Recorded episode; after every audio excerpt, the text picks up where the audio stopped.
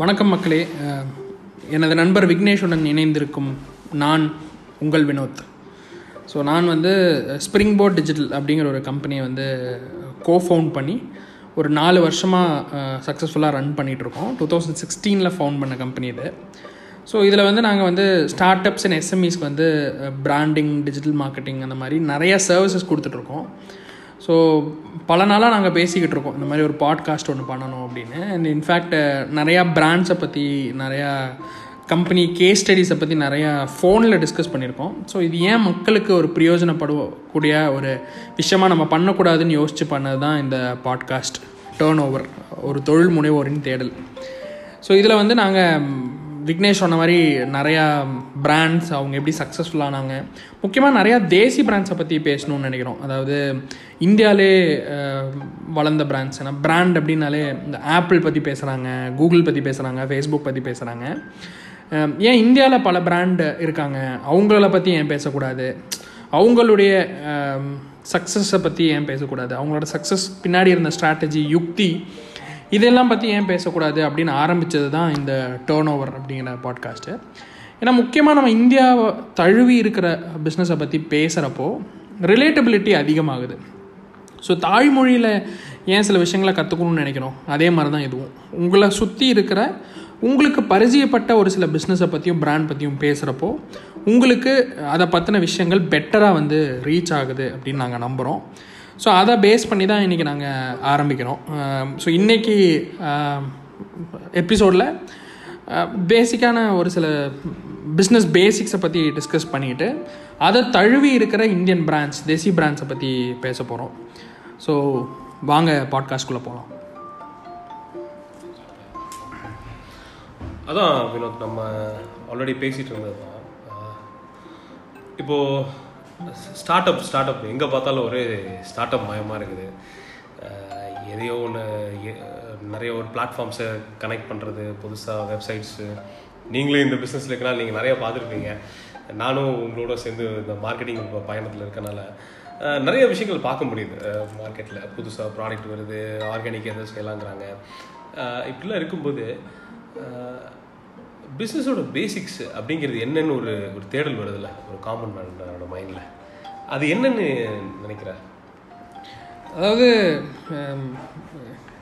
பிஸ்னஸில் வந்து finance HR marketing அந்த மாதிரி நிறைய டிவிஷன்ஸ் இருக்குது பேசிக்ஸ்ன்னு நம்ம அணுகணும்னா.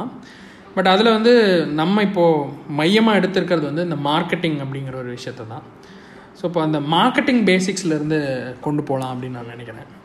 ஸோ மார்க்கெட்டிங் பேசிக்ஸில் வந்து பார்த்திங்கன்னா பார்த்தீங்கன்னா ஒரு ஒரு ஒரு நாலஞ்சு விஷயம் இருக்குது ஒன்று வந்து பிராண்ட் அப்படின்னு சொல்கிறாங்க பிராண்டு வேறு பிராண்டிங் வேறு. மார்க்கெட்டிங் வேறு அட்வர்டைஸிங் வேறு. சேல்ஸ் வந்து என்டையர்லி வேறு. ஸோ இந்த மாதிரி ஒரு ஒரு நாலஞ்சு பில்லர் இருக்குது நீங்கள் உங்கள் பொருளை சந்தைப்படுத்துறதுக்கு. ஸோ இதில் வந்து பிஸ்னஸ் ஆரம்பித்தவங்கெல்லாம் தங்களை ஒரு பிராண்டுன்னு ரெஃபர் பண்ணுறத நம்ம நிறையா பார்த்துருக்கோம். ஸோ ஒரு பிஸ்னஸ் ஆரம்பிச்சிட்டாலே பிராண்டா அப்படிங்கிறத வந்து நம்ம இங்கே தெளிவுபடுத்தணும் அப்படின்னு நான் நினைக்கிறேன். அதே மாதிரி தான் சேல்ஸும் மார்க்கெட்டிங்கும் ஒன்று தான் அப்படின்னு ஒரு. ஒரு கான்செப்ட் இருக்கு. படிச்சவங்களுக்கு மத்தியிலேயே அது இருக்கு. ஸ்டூடெண்ட்ஸுக்கு மத்தியிலே இருக்கு. ஒரு சேல்ஸ் ஜாப்ல மார்க்கெட்டிங் ஜாப் அப்ளை பண்ணிடுவாங்க. மார்க்கெட்டிங் ஜாப்ல சேல்ஸ் ஜாப் அப்ளை பண்ணிடுவாங்க. கரெக்ட் அதான் இதோட பேசிக்ஸ் எல்லாம் என்ன? இது ஒரு காமன் மேனுக்கு எப்படி தெரியுது? அவங்க தொழிலுக்குள்ள வர்றதுக்கு முன்னாடியோ இல்ல அட்லீஸ்ட் ஒரு ஒரு அவேர்னஸ்க்காகவோ இது எப்படி நம்ம வந்து வகைப்படுத்துறது? ஆமாம் கரெக்ட் ஸோ நீங்கள் வந்து ஒரு பிஸ்னஸை ஆரம்பித்த உடனே நீங்கள் பிராண்ட் ஆரம்பிச்சிட்டீங்க அப்படிங்கிறது வந்து கிடையாது. பிஸ்னஸ்னால் என்ன அப்படின்னு பார்த்துட்டிங்கன்னா ஒரு ஒரு ரூபா போட்டு ஒன்றரை ரூபா எடுத்துட்டிங்கன்னா அது பிஸ்னஸ் வெறும் ஃபினான்ஷியல் டிரான்சாக்ஷனை மையப்படுத்தியே உங்களோட தொழில் இருந்ததுன்னா அது பிஸ்னஸ்ங்க இதுவே ஒரு இமோஷன் ஒரு கோர் ஹியூமன் இமோஷனை மையப்படுத்தி உங்கள் பிஸ்னஸ் இருந்ததுன்னா அது பிராண்ட் அப்படின்னு சொல்லுவோம். ஸோ பிஸ்னஸில் வந்து ஃபினான்ஷியல் டிரான்சாக்ஷன் மட்டும்தான் இருக்கும்.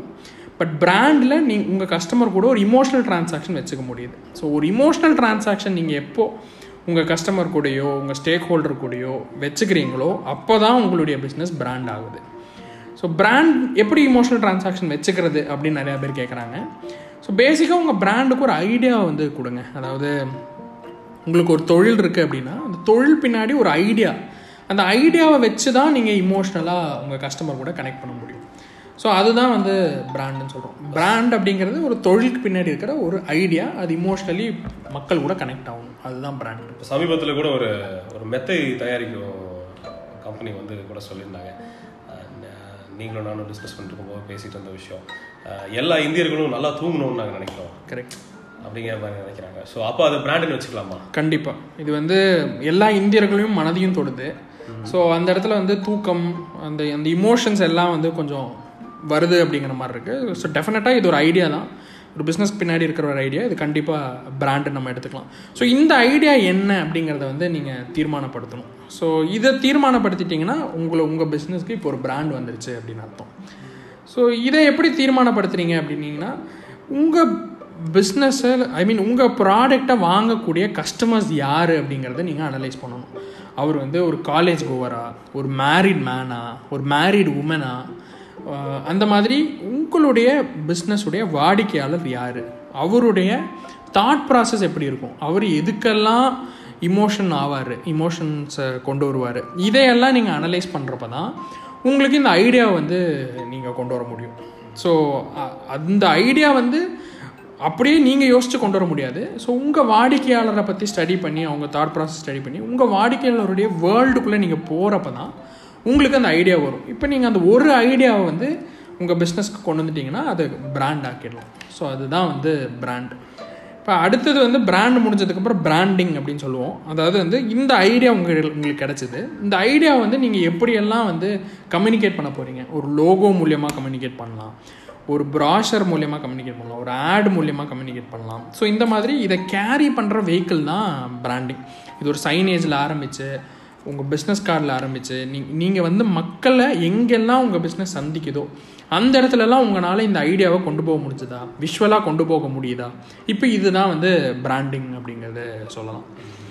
இப்போ நம்ம சமீபத்தில் புத்தகம் படித்தது திங்கிங் ஃபாஸ்ட்னு சொல்கிற புக்கு ஸோ நீங்கள் சொல்லும்போது அதுதான் ஞாபகத்துக்கு வருது. அதில் அவங்க வந்து ப்ரைமிங் எஃபெக்ட் அப்படின்னு ஒரு விஷயத்தை குறியிடுறாங்க அதாவது நம்ம எதை பார்க்குறோமோ அது சப்கான்ஷியஸாக நம்ம மைண்டில் ரெஜிஸ்டர் ஆகுது.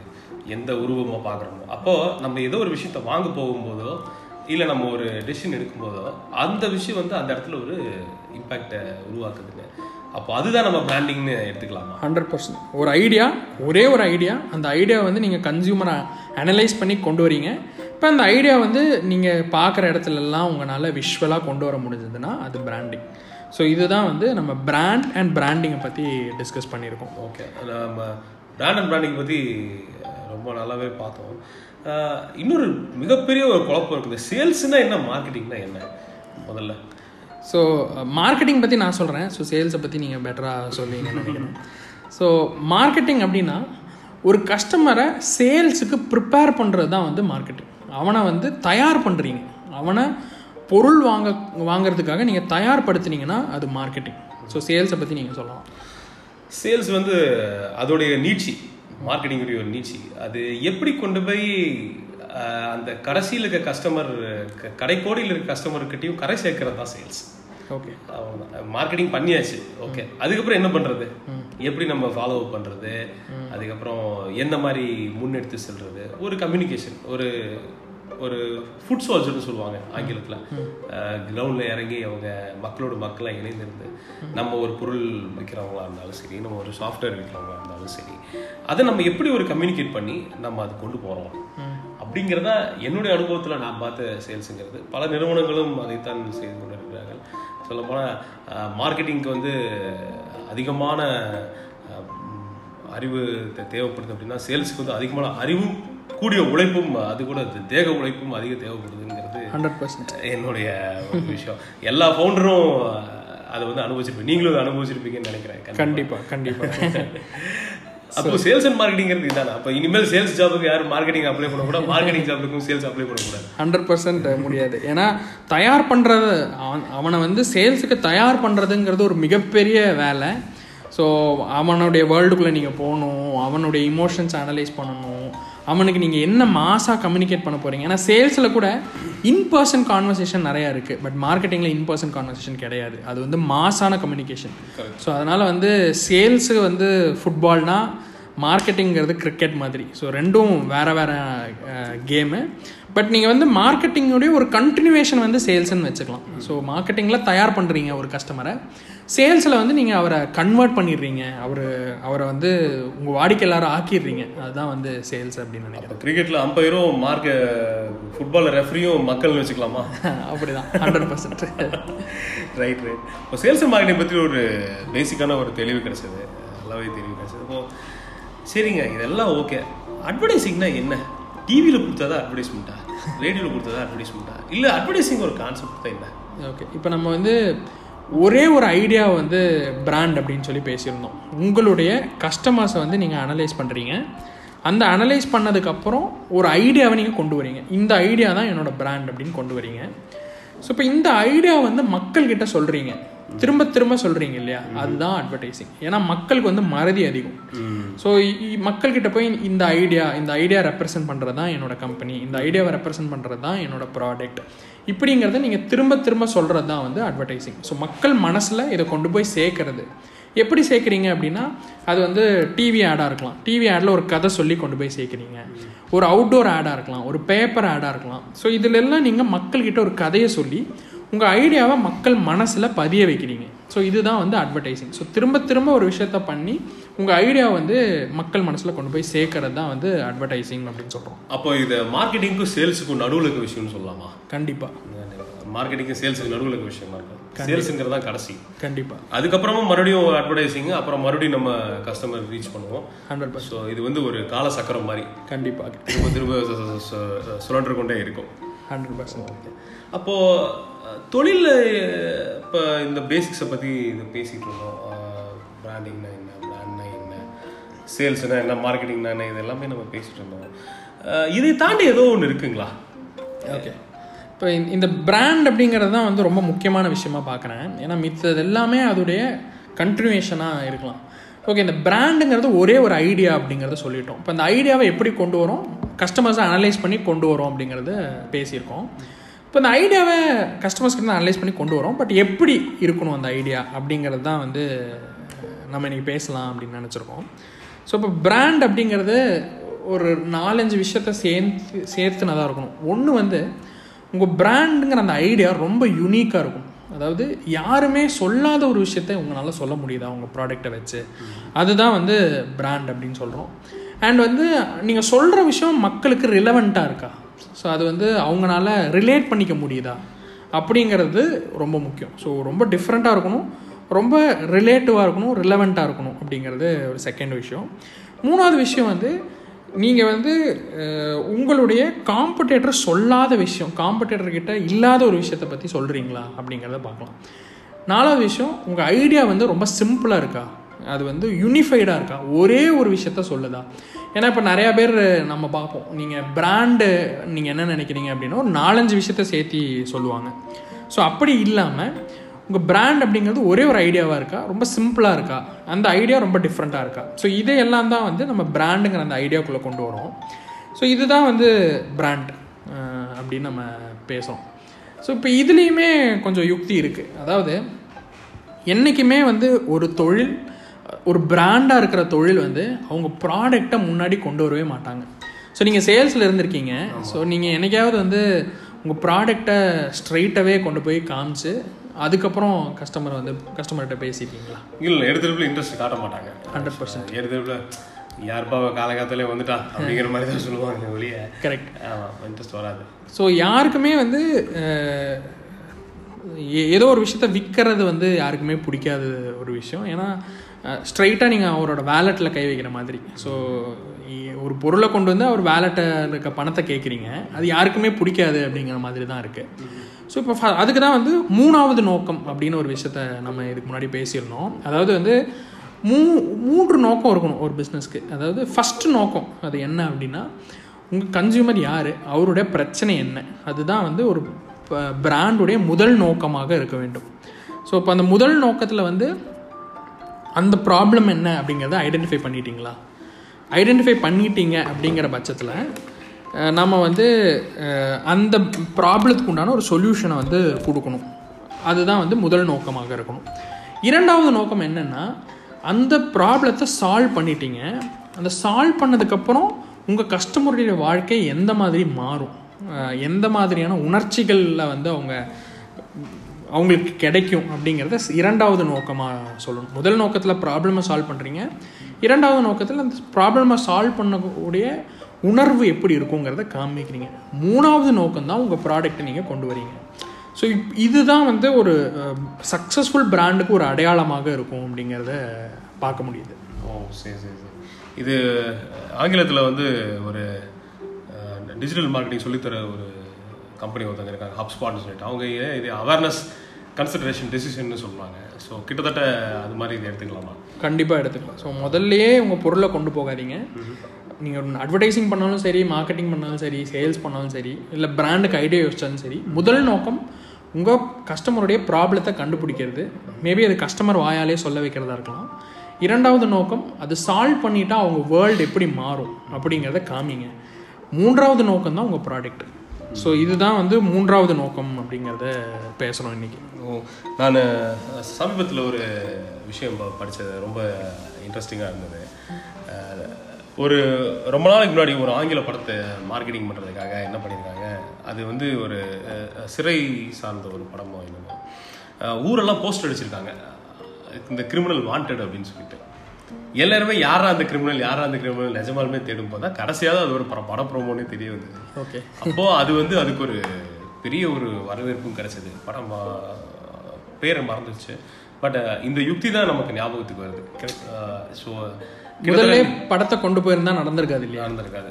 ஸோ அதை வந்து வேற மாதிரி கொண்டு வந்திருக்காங்க அப்படிங்கிற மாதிரி நீங்க சொன்னது சினி இண்டஸ்ட்ரியில இப்போ அதிகம் நடக்குது. இப்போ முன்னெல்லாம் வந்து படத்தை ஃபர்ஸ்ட் எடுத்துனே விட்டுருவாங்க.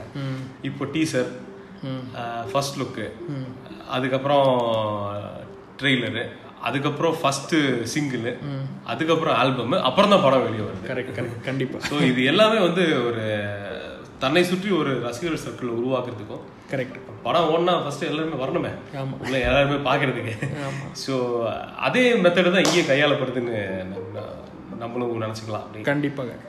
ஓகே ஓகே இப்போ ஆஹ், இந்த தொழிலோட அடிப்படை எல்லாமே நம்ம பார்த்துட்டே இருந்தோம். பிராண்ட் என்ன சேல்ஸ் மார்க்கெட்டிங்கு சரி இந்த அவேர்னஸ் கன்சன்ட்ரேஷன் எல்லாமே பார்த்தோம். இது எல்லாமே பண்ண நமக்கு தெரிஞ்ச ஏதோ ஒரு பிராண்ட் இருக்கா? நமக்கு நம்ம ஈஸியாக நமக்கு தெரிஞ்சுக்கிற மாதிரி ஏதோ ஒரு எக்ஸாம்பிள் இருந்தால் சொல்லுங்களேன். ஆமாம் நம்ம வந்து இப்போ இந்த- இந்த சலவை சோப் அது வந்து ஒரு ஒரு ஜெனரிக்கான கேட்டகரி அதில் வந்து நீங்கள் டிஃப்ரென்சியேஷன் பண்ணவே முடியாது. ஏன்னா எல்லா சலவை சோப்புக்கும் கெமிக்கல் ஃபார்முலா ஒன்று தான் ஸோ இதில் வந்து டிஃப்ரென்ஷியேட் பண்ணணும் அப்படின்னு நினச்ச ஒரு பிராண்ட் இருக்காங்க.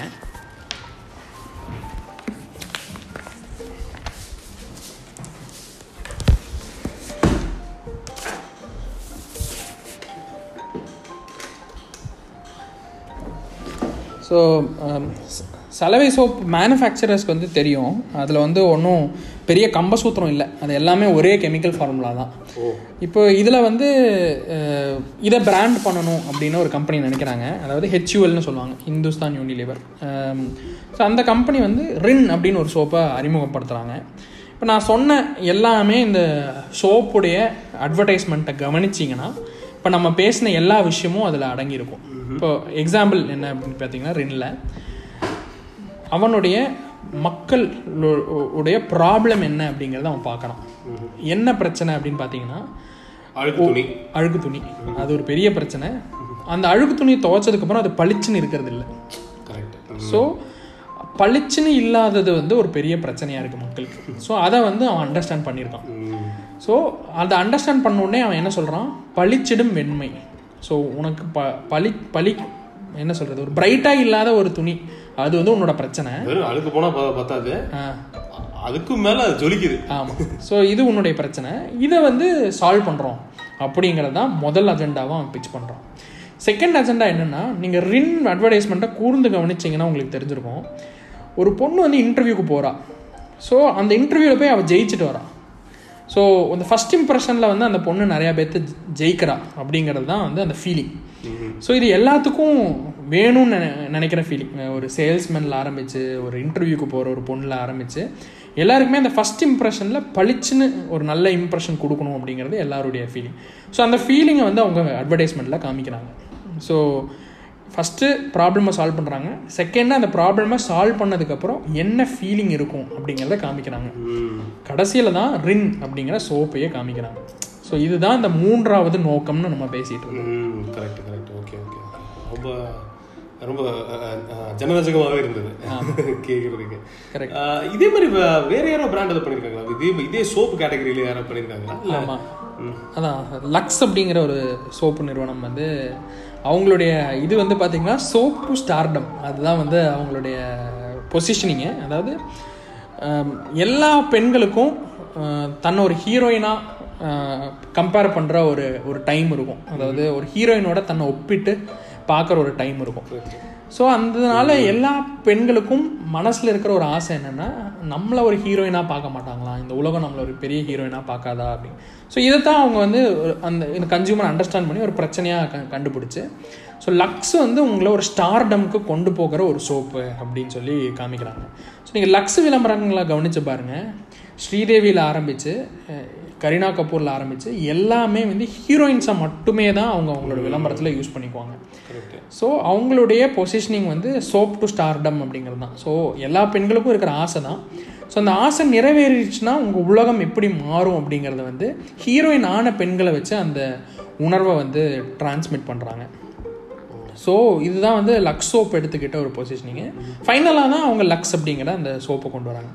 ஸோ இதுதான் அந்த மூன்றாவது நோக்கம்னு நம்ம பேசிகிட்டு இருந்த ஒரு விஷயம். நீங்கள் சொன்ன மாதிரி எனக்கு ஒரு ஆடு ஞாபகத்துக்கு இது ரொம்ப சாதாரண மக்களை வச்சும் இந்த டவ்ங்கிற ஆடு பார்த்தோம்னா ரொம்ப வித்தியாசமா இருக்கும். அவங்க என்ன பண்ணுவாங்கன்னா நம்மளோட நமக்கு பக்கத்து வீட்டில் இருக்க மாதிரியே ஒரு ஒரு மாடல் ஒரு ஒரு பெண்ணை வந்து நிறுத்தி வச்சுட்டு அஹ், அவங்க கிட்ட வந்து நான் டவ் சோப் யூஸ் பண்ணேன். என்னோட வந்து நல்லா இருக்கு. அப்படிங்கிற மாதிரி ஒரு ஒரு சாதாரண ஒரு ஆள் ரெக்கமெண்டேஷன் பண்ற மாதிரியும் ஒன்று வச்சிருப்பாங்க. கரெக்ட் என்னோட ஸ்கின் டெக்ஸ்டர் நல்லா ஆயிடுச்சு கரெக்ட் இதுவாயிடுச்சு ஸோ அதுவுமே வந்து பார்த்தோன்னா நீங்கள் சொல்கிற மிக்ஸ் தான் ஞாபகத்துக்கு வருது. Correct. ஸோ எடுத்தெடுப்புலேயே அவங்க ப்ராடக்ட்டை முன்னாடி கொண்டு வராங்க. ஒரு ஒரு டெஸ்டிமோனியலாக ஒரு ஃபீட்பேக்காக ஒரு ஆடு பண்ண முடியுங்கிறதையும் அவங்க நிரூபித்து இன்னைக்கு டவுன்னு தெரியாத ஆட்களே கிடையாது. கண்டிப்பாக ஆஹ் இப்போ ஆஹ் பெரிய பிராண்ட்ஸை பற்றிலாம் பேசிகிட்டு இருக்கோம் வினோத். ஒரு இது எல்லாமே காலங்காலமாகவே நமக்குள்ள இருக்குது உங்களுக்கு தெரிஞ்ச சின்ன ரொம்ப சின்ன லெவலில் ஸ்டார்ட் பண்ணி இப்போது இப்போ கொஞ்சம் வளர்ந்துட்டு வர லெவலில் யாரோ இருக்காங்களா? உங்களுக்கு தெரிஞ்சு. அது கொஞ்சம் நல்லபடியாக உங்கள் நீங்களே நிறைய பேரோட ஒர்க் பண்ணியிருப்பீங்க அவங்க வந்து ஒரு நல்ல பிராண்ட் ஸ்டோரியோடு வந்து இன்றைக்கி அவங்க நல்ல மார்க்கெட் ஷேர் தொட்டிருக்காங்க. ஒரு ஒரு- ஒரு பேபி ஃபுட்டு ப்ராடக்டாக இருக்கலாம் இல்லை நீங்கள் ஒரு எஃப்எம்சிஜியாக இருக்கலாம். உங்களோட அனுபவத்தில் இப்போ வளர்ந்துட்டு வர கம்பெனியோட உதாரணம் ஏதோ ஒன்று இருக்கா? ஓகே இப்போ வந்து லெவிஸ்டா அப்படின்னு ஒரு காஃபியை அந்த கிளைண்ட் கூட நாங்கள் ஒர்க் பண்ணியிருந்தோம். ஸோ இப்போ அவங்க வந்து அஹ், பார்த்தீங்கன்னா இது வந்து காஃபி பிரியர்களுக்கான ஒரு காஃபி அப்படிங்கிறது தான் அவங்களுடைய பிராண்ட் பொசிஷனிங்கு ஸோ இதுக்காக அவங்க என்னென்னா நிறைய ரிசர்ச் பண்ணி தான் அந்த காஃபியுடைய அந்த இதை கொண்டு வந்திருக்காங்க. ஏன்னா நான் சொன்ன மாதிரி ஒரே ஐடியா தான். காஃபி பிரியர்களுக்கான காஃபி அப்படிங்கிறத கொண்டு வராங்க. அதுக்கு தகுந்த மாதிரி தான் அவங்க ப்ராடக்ட்டையும் வச்சுருக்காங்க. ஏன்னா அவங்க வந்து அவங்களுடைய மார்க்கெட் ரிசர்ச் பண்ணதே மயிலாப்பூரில் தான். ஏன்னா அங்கே தான் காஃபி பிரியர்கள் அதிகம். காஃபி அதிகம் ஸோ அந்த காஃபி பிரியர்கள் கிட்ட போய் அவங்களுக்கு எந்த மாதிரியான காஃபி அவங்களுக்கு பிடிக்கும் அப்படிங்கிறதெல்லாம் ஒரு அனலைஸ் பண்ணி கிட்டத்தட்ட ஒரு எண்பதாயிரம் கப்பு வந்து ஒரு சாம்பிளிங்காக கொடுத்து அதிலிருந்து கண்டுபிடிக்கப்பட்டது தான் அந்த காஃபி அப்படின்னு நான் அவங்க மூலியமாக கேள்விப்பட்டிருக்கேன். ஸோ இப்போ வந்து அவங்களுடைய டேக்லைன் வந்து பார்த்தீங்கன்னா நீங்கள் காஃபி இண்டஸ்ட்ரி எடுத்துக்கிட்டிங்கன்னா ரெண்டு பெரிய ஜெயண்ட் இருக்காங்க. நெஸ்கெஃபேன்னு ஒரு பெரிய ஜெயண்ட்டு ப்ரூ அப்படிங்கிற ஒரு ஸோ இப்போ நீங்கள் சொன்ன மாதிரியே இவங்க வளர்ந்துக்கிட்டு வராங்க. ஸோ மெயினாக காஃபி பீரியட்களை மட்டுமே டார்கெட் பண்ணி ஸோ அதிலிருந்து அவங்க இவால்வ் ஆகி வந்துக்கிட்டு இருக்காங்க அப்படிங்கிறத பார்க்க முடியுது. ஸோ அதுதான் நீங்கள் கேட்டதுக்கு ஒரு எக்ஸாம்பிளாக சொல்ல முடியும். நானே பார்த்தேன். இப்போ லெவிஸ்டா காஃபி வச்சு சில ஹோம் பேக்கர்ஸ் வந்து கேக்கெல்லாம் பண்ணுறாங்க ஸோ அதெல்லாம் ரொம்ப வித்தியாசமாக இருந்தது. எப்படி இந்த ஐடியாஸ்லாம் இவங்களுக்கு வந்தது அப்படின்னு சொல்லிட்டு. அப்புறம் நிறைய பொது நிகழ்ச்சிகள் இதில் எல்லாமே பார்க்க முடியுது. காஃபியும் ட்ரை பண்ண நல்லா தான் இருந்துச்சு பட் அதுக்கு மேலே அவங்க பண்ணுற அட்வர்டைஸ்மெண்ட் ரொம்ப அஹ், ஜனரஞ்சகமாக நீங்கள் சொன்ன இந்த ரின் அட்வர்டைஸ்மெண்ட் ஆகட்டும் இந்த டவ் அட்வர்டைஸ்மெண்ட் லக்ஸ் மாதிரியே ரொம்ப பெரிய டைலாக்ஸ் இது இல்லாமல் ரொம்ப பெரிய மியூசிக் அதெல்லாம் இல்லாமல் ஒரு சாதாரணமாக ரொம்ப சிம்பிளாகவும் எஃபெக்டிவாகவும் நான் லெவிஸ்டாக ட்ரை பண்ணேன். நல்லா இருக்கு. நாம நான் மாறிட்டேன் நீங்கள் நான் மாறிட்டேன் அப்ப நீங்க. அப்போ இந்த வருஷமெல்லாம் உண்மையிலேயே ரொம்ப நல்லா இருந்தது. ஸோ காஃபி இண்டஸ்ட்ரியில் முதல்ல பார்த்தீங்கன்னா லியோ காஃபின்னு ஒருத்தங்க இருப்பாங்க. ஏ ரங்கமோட வச்சு மியூசிக் பண்ணியிருப்பாங்க ஆமாம் அந்த லியோ காஃபினாலே அந்த மியூசிக் தான் நமக்கு ஞாபகத்துக்கு வரும். கரெக்ட் கரெக்ட் ஸோ அந்த மாதிரி கிராண்டியூரான ஆடை பார்த்துட்டு ஸோ இந்த மாதிரி சிம்பிள் அண்ட் எஃபெக்டிவும் பார்க்கும்போது காலம் வந்து என்றைக்குமே பேசிக்ஸ் தெரிஞ்சவங்களுக்கு என்றைக்குமே பிஸ்னஸ் வந்து கை கொடுக்குங்கிற மாதிரி தான் தெரியுது. கண்டிப்பாக கண்டிப்பாக அண்ட் இப்போ நீங்கள் கேட்டீங்க இல்லையா இதோடைய அவுட்கம் என்ன அப்படிங்கிறத வந்து நம்ம பார்த்துடலாம். அதாவது நல்லி அப்படின்னு சொல்லி ஒரு சில்க் இருக்காங்க. ஸோ அவங்க வந்து கடந்த ஒரு எழுபத்தஞ்சு வருஷமாக அவங்க வந்து ஆடிக்கு டிஸ்கவுண்ட்டே கொடுத்ததில்ல. இன்னைக்கு வரைக்கும் அவங்க டிஸ்கவுண்ட்டே இல்லாத கடை வந்து நல்லி தான். ஏன் அப்படின்னு பார்த்தீங்கன்னா ஒரே ஐடியா நானும் பார்த்தது இல்ல ஒரே ஐடியா தான் அவங்க பிராண்டுக்கு பின்னாடி. பற்றின் பாரம்பரியம் அப்படிங்கிறது பட்டு. அதை மட்டுமே அவங்க அவங்களோட பொசிஷனிங்காகவும் பிராண்டிங்காகவும் வச்சு கொண்டு போயிருக்காங்க. அதனால் மக்கள் வந்து அவங்கக்கிட்ட டிஸ்கவுண்ட் எதிர்பார்க்கறது இல்லை ஆனால் நீங்கள் அதே ஒரு போத்தீஸோ ஒரு சென்னை சில்ஸோ எடுத்துக்கிட்டிங்கன்னா ஒரு ஐடியாக்காக அவங்க நிற்கலை ஸோ அதனால் அவங்க அக்ரெசிவாக மார்க்கெட்டிங்க்கும் அட்வர்டைஸிங்க்கும் ஸ்பெண்ட் பண்ண வேண்டிய ஒரு காரணத்தை நம்மளால் பார்க்க முடியுது. ஸோ அதனால் நீங்கள் பிராண்டிங் பண்ணுறதே வந்து ஒரு செலவு வே வேண்டான்னு நினச்சிங்கன்னா நீங்கள் இந்த ஐடியாக்குள்ளே வாங்க. கண்டிப்பாக செலவு பண்ண முடியாது. ஸோ பிராண்டிங் பண்ணுறதே செலவுன்னு நினச்சிக்கிறாங்க நிறைய பேர். ஸோ செலவு பண்ணாமல் இருக்கிறதுக்கு தான் வந்து பிராண்டிங் அப்படிங்கிறத நம்ம புரிஞ்சுக்கணும். கரெக்ட் கரெக்ட் அப்படி இல்லைன்னா நம்ம வந்து இயர் ஆன் இயர் நம்ம வந்து மார்க்கெட்டிங் அதிகமாக நம்ம ஸ்பெண்ட் பண்ணிட்டே இருப்போம். ஒவ்வொருத்தரில் ரன்னு Correct. நம்மளும் நம்ம காசெல்லாம் கரைச்சிட்டே இருப்போம். ஒன்ஸ் அது மக்கள் மனசுல நிறுத்திட்டோம்னா அது வந்து எறும்பு வந்து சர்க்கரையை தேடி போற மாதிரி நம்ம ஒரு சர்க்கரையை உருவாக்கி வச்சிடணும். அப்புறம் எறும்புகள் தன்னால வருங்கிற மாதிரி தானே விஷயம் ஆமாம் ஆமாம் கரெக்ட் ஸோ நல்லா இருந்தது செஷன் ஸோ தேங்க்யூ நிறைய இன்சைட்ஸ் நீங்கள் கொடுத்ததுக்கும் நம்மளும் தெரிஞ்சுக்கிட்டதுக்கும். நீங்களும் ரொம்ப ஃபன்னியாக ரொம்ப என்கேஜிங்காக கொண்டு போனீங்க. ஸோ சம்மப் பண்ணிடலாம்னு நினைக்கிறேன். நான் என்ன சம்மப் பண்ணுறேன் அப்படின்னா ஸோ நீங்கள் வந்து பிராண்ட் அப்படிங்கிறது ஒரு ஐடியா தான். ஸோ அந்த ஐடியா வந்து நீங்கள் உங்களுடைய வாடிக்கையாளரை அனலைஸ் பண்ணி கொண்டு வாங்க. ஸோ அது வந்து ரொம்ப டிஃப்ரெண்ட்டாக இருக்கணும் ரொம்ப யூனிக்காக இருக்கணும். அது வந்து ஒரு ஒரு மெசேஜாக இருக்கணும் அது ரொம்ப சிம்பிளாக இருக்கணும். ஸோ இதெல்லாம் தான் நீங்கள் அந்த ஐடியாவை வந்து மனசில் வச்சுருக்க வேண்டியான அவசியங்கள். ஸோ இப்போ நாங்கள் பேசின மாதிரி ரின்னோ லக்ஸோ கஸ்டமராக க ரின் மாதிரி லக்ஸ் மாதிரி ஸ்கேலில் இருக்கிற கம்பெனியாக நீங்கள் இருக்க வேணாம். நீங்கள் ஒரு சின்ன கம்பெனி வச்சுருக்கலாம். ஸோ நீங்களும் வந்து உங்- உங்களாலையும் ஒரு பிராண்டை வந்து கொண்டு வர முடியும். இந்த நாங்கள் சொன்ன இந்த மூன்றாவது நோக்கம் மாதிரியான யுக்திகளை வச்சு நீங்களும் வந்து ஒரு சின்ன கம்பெனியாக இருந்தாலும் சரி அதையும் நீங்கள் பிராண்ட் பண்ண முடியும். கரெக்ட் இன்னைக்கு முன்னிருந்த காலம் வந்து அதிகமான பணத்தை செலவழித்தவர்கள் தான் மார்க்கெட்டிங் செய்ய முடியும் ஒரு விஷயம். இருந்தது ஆனால் இன்னைக்கு டிஜிட்டல் விஷயம் வந்து அது எல்லாமே டெமோக்ரட்டைஸ் பண்ணிடுச்சு. அது மக்கள் அனைவரின் கையிலும் இன்னைக்கு ஃபோன் வந்துருச்சு. ஜியோவோட ரெவல்யூஷனால அப்போ ஒரு நல்ல ஒரு கண்டென்ட் நம்ம மேலே கொண்டு வரும்போதோ ஒரு நல்ல ஒரு விஷயத்தை மேலே கொண்டு வரும்போது அது டெஃபினட்டாக ஹிட் ஆகுது. அது ஃபுட்டில் வந்து ஃபுல் ஜார் சோடாவாக இருக்கலாம். இல்லை சின்ன சின்ன இப்போ கீரை கடை டாட் காம்னு ஒருத்தர் பண்ணிட்டு இருக்காரு அவர் பார்த்தீங்கன்னா கீரை ரெசிபிஸாக போட்டு இன்னைக்கு ஒரு புதுசாக ஒரு ஷா ஷாப்பை ஓப்பன் பண்ண போறாரு நான் கேள்விப்பட்டேன். ஸோ நீங்கள் சொன்ன மாதிரி அகெயின் அந்த மூன்றாவது நோக்கம் வந்து இன்னைக்கு அனைவருமே பயன்படுத்த முடியும். கரெக்ட் நீங்கள் வந்து ஒரு சின்ன ஆடிட்டர் ஆடிட்டிங் ஆஃபீஸில் இருந்தாலும் சரி ஒரு லாயராக இருந்தாலும் சரி மூன்றாவது நோக்கத்தை வந்து ஸ்ட்ராங்காக பிடிச்சிக்கோங்க. அது வந்து நாட் ஃபார் எஃப்எம்சிஜி அப்படின்னு கிடையாது. என்ன பிஸ்னஸ்க்காக இருந்தாலும் இந்த யுக்தியை நீங்கள் பயன்படுத்துனீங்கன்னா கண்டிப்பாக உங்களுக்கு வெற்றி நிச்சயம். ஏன்னா உங்கள் வாடிக்கையாளர் உங்களை அதிகமாக உங்கள் அவங்க மனசில் உங்கள் பிராண்டை கேரி பண்ணுவாங்க. ஓ okay okay okay thank you இன்னைக்கு நான் நிறைய விஷயங்களை பார்த்துருவோம் அநேகமாக ஸோ வியூவர்ஸ் இணைந்திருங்கள் எங்களுடன். இது டேர்ன் ஓவர் ஒரு தொழில் முனைவோரின் பாட்காஸ்ட் தேங்க்யூ